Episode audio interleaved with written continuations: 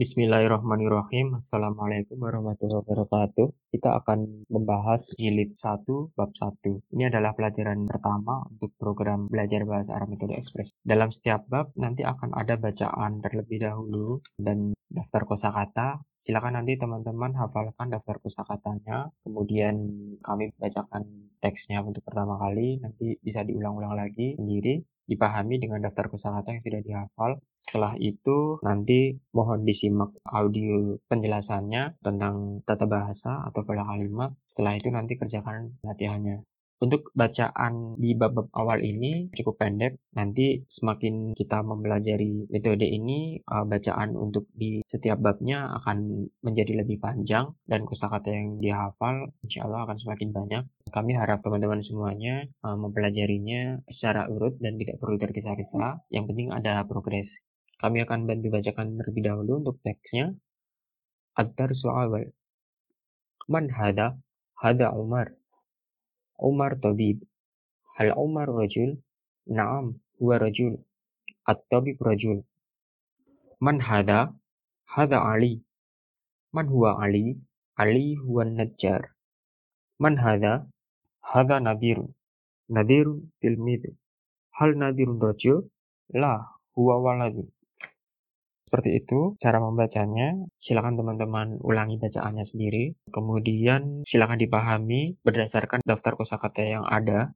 Pahami sampai teman-teman tahu artinya tanpa harus melihat daftar kosakatanya lagi. Sementara di materi yang telah kami berikan itu uh, sudah ada arti bacaannya. Silakan nanti dicocok. Kemudian kita masuk ke pola kalimat. Untuk bab satu ini kita hanya akan mempelajari jenis kalimat nomina. Ya, di sini Nomina maksudnya adalah kata benda. Di bab-bab awal ini kita belum mempelajari tentang kata kerja. Yang akan kita pelajari hanya pola kalimat yang disusun dari nomina saja atau kata benda saja. Kalimat nomina tersusun dari hanya nomina saja dan itu bisa disusun dengan minimal dua kata. Pada seluruh kalimat dalam bab ini tidak akan ditemukan kata kerja. Kalimat yang tidak memiliki kata kerja disebut kalimat nomina. Kalimat nomina dibentuk sekurang-kurangnya oleh dua unsur, yakni subjek dan predikat atau penerang. Di sini kita tidak membahasnya secara linguis ya, tapi kita hanya uh, memberikan informasi secara umum saja bahwa kalimat nomina dalam bahasa Arab itu bisa langsung teman-teman bikin dengan menyusun dua kata, yang satu sebagai subjek dan yang satu sebagai predikat atau penerangnya. Di situ kita bisa lihat contoh uh, nadirun tilmid. Nadir adalah seorang siswa. Di sini Nadir berlaku sebagai subjeknya dan seorang siswa predikatnya. Jadi Nadirun subjek, tilmidin artinya adalah siswa itu berlaku sebagai penerangnya. Kemudian untuk kata tanya, kata tanya yang muncul dalam bab ini ada dua, yaitu hal dan man. Man itu artinya siapa? Itu adalah kata tanya yang digunakan untuk menanyakan orang ya. Contohnya adalah man hada, siapa ini, dan siapa orang ini. Kemudian yang kedua adalah hal, itu diletakkan di awal kalimat. Hal berfungsi untuk mengubah kalimat deklaratif atau pernyataan menjadi sebuah pertanyaan. Contohnya, di sini ada kalimat nadirun rojul. Kemudian kita tambahkan kata tanya hal menjadi hal nadirun rojul. Apakah nadir seorang pria? Jelas ya sampai di sini. Kemudian kita masuk ke nomor tiga, kata ganti tunjuk dekat. Kata ganti tunjuk, kalau dalam bahasa Indonesia ada ini, itu, adalah kata ganti tunjuk. Dalam bahasa Arab, kata ganti tunjuk itu ada yang dekat, ada yang jauh. Seperti bahasa Indonesia juga ada yang dekat dan jauh. Kata ganti tunjuk dekat, hada, itu adalah bentuk tunggal maskulin yang berfungsi untuk menunjuk benda-benda yang ada di dekat pembicara. Contohnya, hada Umar. Ini adalah Umar. Kalau kita lihat berdasarkan lokasi, si pembicara ini ada di dekatnya Umar. Jadi dia bilang, hada Umar. Ini adalah Umar. Sambil mungkin menunjuk si Umar ya, yang ada di sebelahnya, atau di depannya, atau di belakangnya tapi jaraknya dekat. Seperti itu. Kemudian menurut asalnya kata hada ini hanya panjang, berlafal panjang, tapi di sini dituliskan pendek karena memang sementara ini untuk kemudahan saja dan memang yang berlaku secara umum di uh, bahasa Arab Fusha atau modern standar Arabi itu hada seperti ini. Biasanya dilafalkan hada, dituliskan hada, hak pendek, danya panjang, atau hak dengan harokat alif panjang, danya panjang, namun tidak pernah ditulis ha panjang pakai alif dan H dan da panjang pakai alif.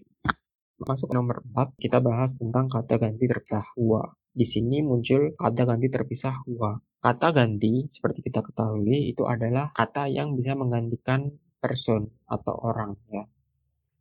Misalnya kalau dalam bahasa Indonesia itu dia, saya, aku, kamu, Anda, itu adalah kata ganti. Di sini kita mengenal huwa. Huwa itu adalah kata ganti terpisah untuk orang ketiga tunggal maskulin. Oh, dari tadi kami menyebutkan maskulin. Ya, karena di bahasa Arab itu nanti akan ada kita mengenal maskulin dan feminin. Jadi kata dalam bahasa Arab itu punya jenis kelamin ya. Ada feminin dan ada maskulin. Ada uh, yang perempuan dan ada yang laki-laki seperti itu. Huwa itu adalah bentuk orang ketiga tunggal maskulin. Artinya adalah dia, tapi untuk yang berjenis kelamin laki-laki. Contohnya dalam kalimat huwa waladun. Dia seorang laki-laki. Saat predikatnya definitif, definitif itu maksudnya adalah pasti ya uh, sudah dimaklumi bersama. Artinya baik pembicara maupun lawan bicara itu sudah maklum, sudah diketahui bersama gitu. Untuk persoalan definitif ini nanti akan kita bahas tersendiri, jadi nanti akan ada materinya tersendiri. Untuk lebih mudahnya adalah itu adalah umum khusus. Kalau dalam tata bahasa Indonesia itu umum khusus. Jadi uh, saat predikatnya definitif, kata ganti ini digunakan sebagai pemisah antara subjek dengan predikat. Misalnya, Ali huwa najjar. Ali adalah si tukang kayu. Ali ya si tukang kayu itu gitu. Jadi tukang kayu itu baik pembicara maupun lawan bicara sudah tahu. Cuma mungkin lawan bicara belum tahu bahwa namanya Ali. Jadi kalau kita melihat contohnya Ali huwa najjar. Ali si tukang kayu itu loh. Jadi seolah-olah ada kesan seperti itu. Ali huwa najjar. Ali adalah si tukang kayu seperti itu. Ini tidak usah terlalu teman-teman pusingkan nanti seiring dengan berjalannya pelajaran kita, insya Allah nanti akan bisa menangkap nuansanya ya perbedaannya. Secara singkat, uh, definitif itu uh, yang tadi sempat kami bahas itu adalah kalau dalam bahasa Inggris seperti partikel the ya. Kalau kita bahas tentang sebuah benda dan itu sudah maklum, pasti uh, di depannya dikasih the seperti itu.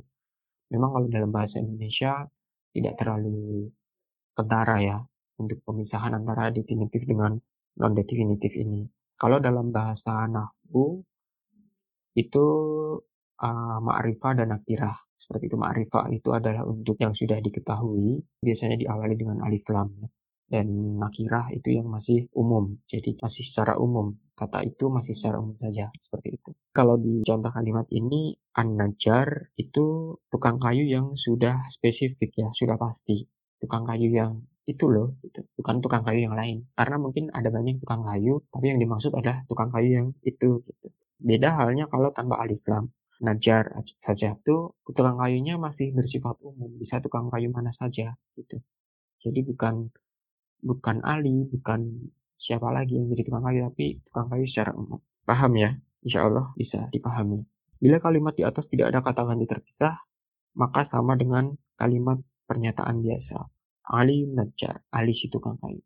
Kerasa ya bedanya Ali huwa Najjar, Ali Najjar. Ali adalah si tukang kayu dengan Ali si tukang kayu. Nanti akan lebih terasa lagi perbedaannya ketika kita sudah menemuinya dalam bacaan nanti akan lebih kelihatan perbedaan. Saat ini bahasanya dicukupkan sekian dulu, nanti insya Allah teman-teman akan perlahan-lahan memahaminya sendiri ya. Kemudian untuk opsi nomor 5, nama orang laki-laki Umar. Umar ini adalah nama diri untuk laki-laki. Tidak ada nama orang Arab perempuan itu pakai Umar. Dan kami belum pernah menemui nama Umar ini dipakai oleh perempuan seperti itu. Kata ini adalah nama diri untuk laki-laki dan mohon perhatikan bahwa huruf paling belakang itu tidak mengambil harokat tanwin. Umar, tulisannya Umaru ya, bukan Umarun ya, tanpa tanwin. Permasalahan tanwin ini harap teman-teman perhatikan karena nanti ke depannya ini akan sangat berpengaruh untuk i'rab ya, untuk perubahan harokat akhir dari tiap-tiap kata dalam bahasa Arab. Seperti itu. Nanti untuk selengkapnya akan dibahas di bab selanjutnya. Dan sementara kita cukupkan sekian pembahasan bab 1. Setelah ini akan ada soal latihan, silakan teman-teman tulis ulang di buku catatan masing-masing. Kemudian coba jawab tanpa melihat teks kalau bisa. Tapi kalau merasa kesulitan, boleh dengan melihat teks bacaan yang ada di depan. Seperti itu.